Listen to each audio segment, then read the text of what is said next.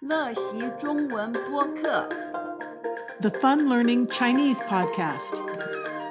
Join me and my Chinese tutor as we explore everyday Chinese vocabulary in ways that make sense to an adult learner.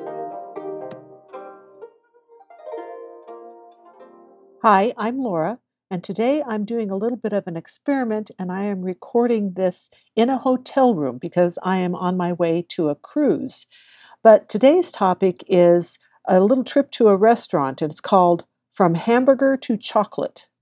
从汉堡到巧克力， My Chinese tutor is very concerned about me being hungry. No matter what time of day I go for a lesson, no matter if I tell her I have just eaten, and even if I tell her I'm bringing my own lunch, she prepares some food for me.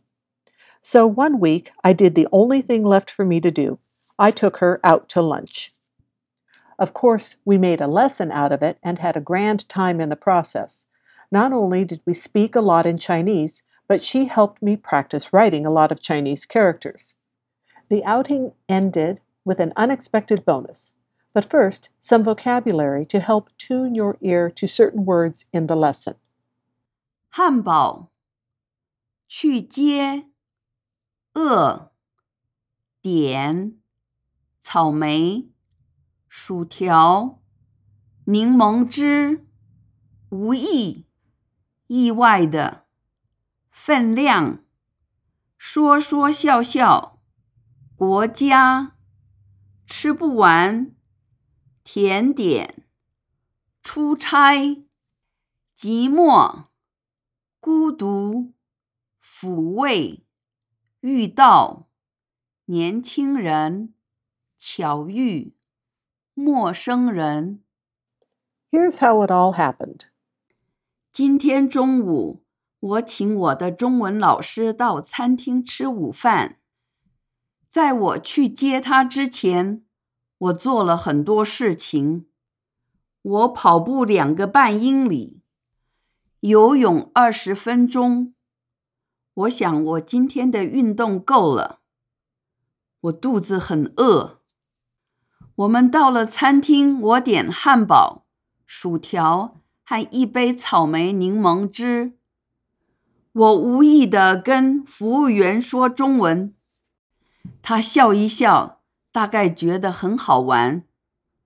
我很好的老师只点了鸡肉沙拉。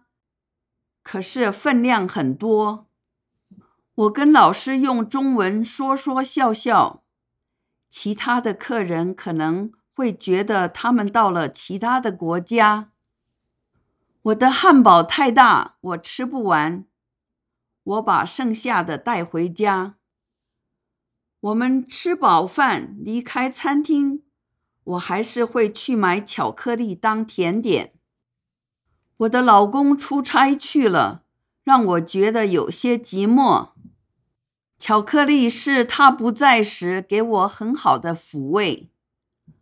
我们在 See's 巧克力店遇到两个从台湾来的年轻人，他们跟我老公一样，在同一个公司上班。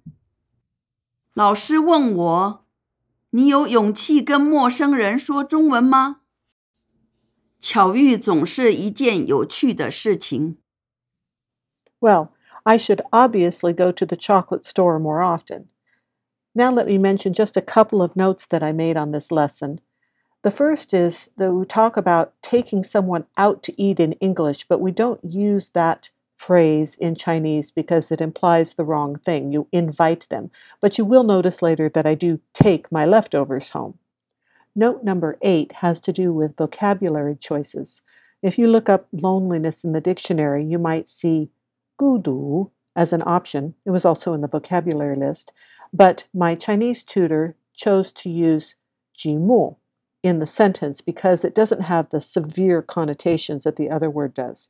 And lastly, note number nine is a bit of a challenge to you to find one of the words in the last sentence that is made up of characters in other words in the blog. There are more notes that you can read on the blog, and I hope that you will keep having fun learning Chinese. See you next time.